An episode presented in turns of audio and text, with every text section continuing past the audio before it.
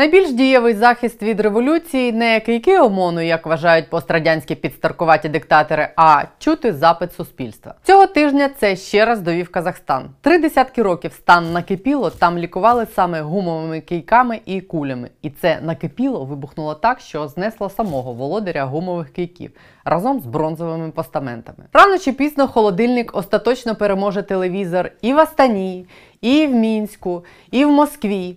І казахські протести нас доженуть колись авторитарні режими і Назарбаєва, і Лукашенка, і Путіна. І тим же росіянам доведеться пройти травматичний шлях від диктатури і держави бензоколонки до демократії. Бо нічого кращого, як казав Черчилль, людство ще не придумало. Це буде колись. Поки що в сучасних Білорусі і Росії події в Казахстані багатьох ще більше переконують в тому, що не можна під старкуватим диктатором йти на пенсію, що треба закупити ще більше гумових кийків, ще більше автозаків, ще більше треба в ефірі Скабєєва і Азарьонка, ще більше пресувати опозиціонерів, іноагентів і інших сарасят, щоб, не дай Боже, нам цілком справедливо здається, що ми, українці, далеко пішли від цього не дай Боже.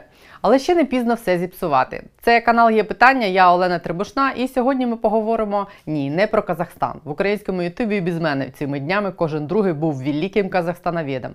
А про економічні розклади, які призводять до вибухів у постсовку, ось тут вже розказав Антон. А він економіст за фахом. Подивіться. Я ж хочу розказати вам про наших власних функціонерів, які постійно доводять нам, що ніколи не пізно зіпсувати все і зіштовхнути в країну назад в авторитаризм.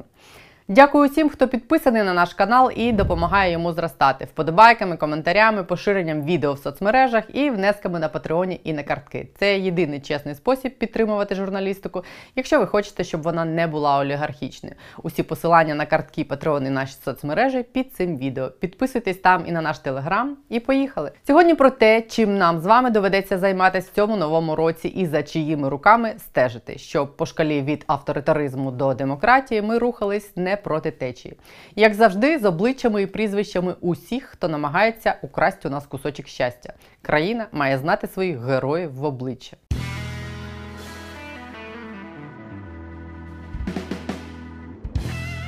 Чому Путін боїться як чуми революції реформ в пострадянських країнах і послідовно рятує диктаторів? Бо ця зараза сьогодні в Києві, Мінську і Астані, а завтра в Москві, яку поки що не перейменували в Путінград. Для Путіна реформи така сама смерть, як і революція. Політична, а скоріш за все, і фізична. Ту Росію, яку він створив за 22 роки при владі, 22 роки. У нас за цей час 5 президентів змінилось. Так от ту Росію, яку він створив, реформувати неможливо без втрат територіальних, людських і без фізичної втрати самого Путіна. І для нас, України, це те єдине поле, де ми реально можемо Путіна обіграти і наблизити крах Газпромівської бензоколонки і ліквідацію найнебезпечнішого авторитарного режиму світу і самого диктатора. Тому що, на відміну від Росії, реформувати Україну можна так, щоб небезпеку від сусідства відчував він, а не ми. І кожна українська влада береться робити ці реформи, і навіть з більшим чи меншим успіхом щось робить. Але кожна скочується в те, що зручніше контролювати і використовувати систему, яку вона обіцяла чи навіть збиралась змінити. Піддались цій спокусі приборкати систему, яку треба було реформувати після реформ попередників, і ті, кого ми вважали несистемними. Ось п'ять важливих речей, які системно спробують зіпсувати протягом цього року наші несистемні, з обличчями усіх, чиїми руками це будуть намагатись робити.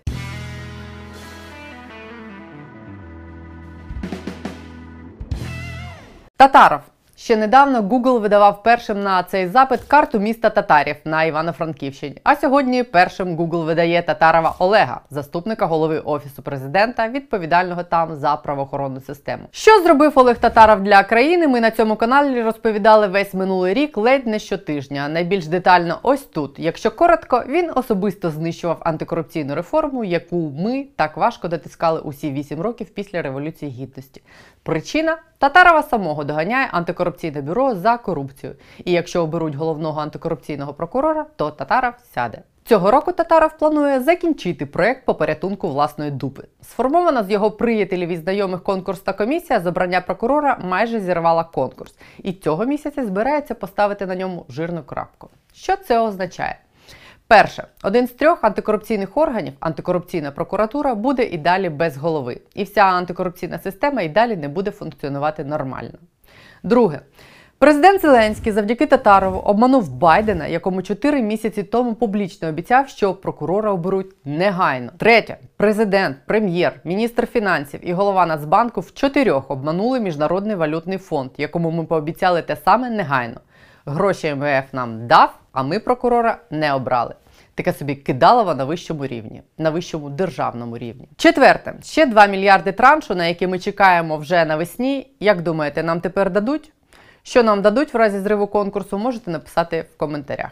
І п'яте і головне для нас з вами це означає, що весна посадок не настане ніколи. А для них що можна і далі писати наші податки і відмазуватись. Якщо Татаров відмазався від набу, то відмажуться і усі інші. Тому запам'ятайте це ім'я і обличчя. Олег Татаров людина, яка руйнує антикорупційну систему, заступник голови офісу президента. Друга важлива тема, і вона є продовженням першої. Національне антикорупційне бюро. Повноваження його директора Артема Ситника спливають у квітні, тому ще один конкурс на нового керівника іншого антикорупційного органу НАБУ має розпочатися вже в лютому.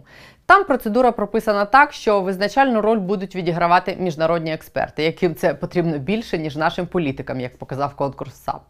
Проте після усіх огидних лазівок, які використала людина з банкової, аби зірвати конкурс САП, швидше за все, конкурс НАБУ теж спробують атакувати. Фантазія офісу не має меж, і для реалізації будь-якої атаки у нього є ручний окружний адмінсуд, повний політичних проституток. І все ще парламентська більшість, яка за гострої потреби все ще здатна генерувати потрібні закони в турборежимі. Відповідальними за знищення набу будуть вже усі троє: Татаров, якщо після всього йому доручать і це його безпосередній шеф Андрій Єрмак і особисто президент, тому що саме вони реально керують і тим, що і як голосує монобільшість, і тим, які рішення ухвалює скандальний окружний адмінсуд, який вони публічно доручили своїй монобільшості ліквідувати, а не публічно доручили цю ліквідацію пригальмувати саме для вирішення ось таких от пікантних питань продажними суддями окружного адмінсуду. І це третя тема, третій герой і третій виклик, який чекає нас цього року. Павло Вовк, обличчя і голова окружного адміністративного суду Києва, людина, яка сказала сакраментальну фразу. Сомневался в нашей политической Людина, в політичній проституції якої не сумнівається вже ніхто, досі очолює єдиний в країні суд, який має повноваження вирішувати суперечки з органами державної влади. Набу вручила Вовку підозру. На плівках він разом з колегами наговорив сумарно років на півста. Минулого року Набу вручила підозру ще й рідному брату Вовка Юрію Зонтову, який, судячи з усього, і передавав як посередник хабарі суддям ОАСКу. Тому запам'ятайте і цих героїв в обличчя: Павло Вовк, Юрій Зонтов і Андрій Костін, голова профільного комітету парламенту, член президентської фракції Слуга народу, людина, яка через свій комітет особисто блокує ліквідацію окружного адмінсуду повного політичних проституток. І це була прелюдія до історії номер 4 за якою ми маємо стежити у 22-му зачистка судової мафії. Цей рік стане роком впровадження судової реформи. Це, як на мене, поки що головне, що йому можна ставити в заслугу. І перші результати ми побачимо вже всередині року. До цього часу етична рада має очистити чинну вищу раду правосуддя ВРП, а конкурсна комісія обрати нову вищу кваліфікаційну комісію суддів ВККС. Це два органи, які добирають і звільняють суддів. Ось вам простий приклад. Вища рада правосуддя здорової людини вже давно позбавила б суддю Вовка мантії. А Вища рада правосуддя політичних проституток вже кілька разів відмовилась це зробити. Очищена ВРП десь влітку має почати звільняти таких от вовчих суддів, яких раніше вона покривала. А новообрана ВККС має почати обирати нових чесних суддів, а не чиїхось дружин, коханок і дочок, як це є зараз. Ключове слово тут мають почати. Як буде, побачимо влітку. Ключові герої, які можуть знищити цю реформу, це самі судді. Судді Конституційного суду, де лежить звернення про скасування судової реформи. Його подали інші судді Верховного суду. Відповідальною за можливе знесення судової реформи буде персональна ось ця мадам. Запам'ятайте її обличчя Валентина Данішевська, донедавна голова Верховного суду, яка особисто керувала цим процесом. Так виглядає, що в обмін на призначення її розкішної пенсії у 100 з гаком тисяч гривень щомісяця. Ну і судді Конституційного суду, якщо вони це звернення задовільнять. Ну і останній виклик, який може перекреслити навіть всі ці попередні, які кидає нам наша корумпована система. Хоча поки що відбувається якраз навпаки, наша корумпована система робить нас вразливими перед цією загрозою. Так, це загроза масштабного вторгнення Росії. Я зараз зовсім не пересмикую. І українці в соцопитуваннях, і іноземні інвестори вважають корупцію більшою небезпекою ніж війну. Уявіть собі тільки. Але цього року ситуація може змінитись, бо ризик вторгнення з Мордору як ніколи високий. Усі спроби просто перестати стріляти і сойтись где-то посередині зайшли в глухий кут. Путін, судячи з усього, вирішив пришвидшити розв'язку з проспаленої ним війни і тисне на захід ультиматумами і шантажем. Як поведе себе захід в цій ситуації, поки не очевидно. В оточенні президента Байдена в цій ситуації йде власна війна за вплив на його вуха між його яструбами і голубами. Помічником з нацбезпеки Саліваном, прихильником порозумітись з Путіним за рахунок інтересів України, і держсекретарем Блінкеном, який методично відстоює інтереси України. Від того, хто з них переможе, залежить дуже багато. В оточенні Зеленського свої голуби і яструби, міністри Кулеба і Резніков з їх жорсткою риторикою, і умовний голуб Єрмак, який, здається, не полишає надій домовитись посередині, влаштувати зустріч Зеленського з Путіним, і ідеолог тих самих 10 кроків щодо Донбасу, які нещодавно наша влада передала в Кремлю, і в яких фігурує і зустріч, і формула Штайнмаєра, і амністія, і особливий статус, і так звана вільна економічна зона, читай сіра зона на Донбасі. Словом, якісь нові червоні лінії малюються усіма сторонами просто зараз. Росія буде тиснути по всіх фронтах. З одного боку, Путін буде шантажувати колективний захід і стимулювати його тиснути на Україну.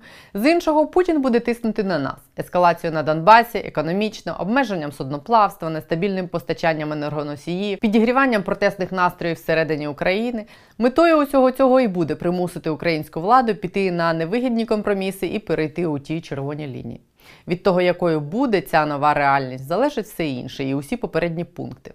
Хоча б тому, що з якого дива умовний Байден має рубатись з безумовним Путіним за країну, керівництво якої його постійно намахує. І друге.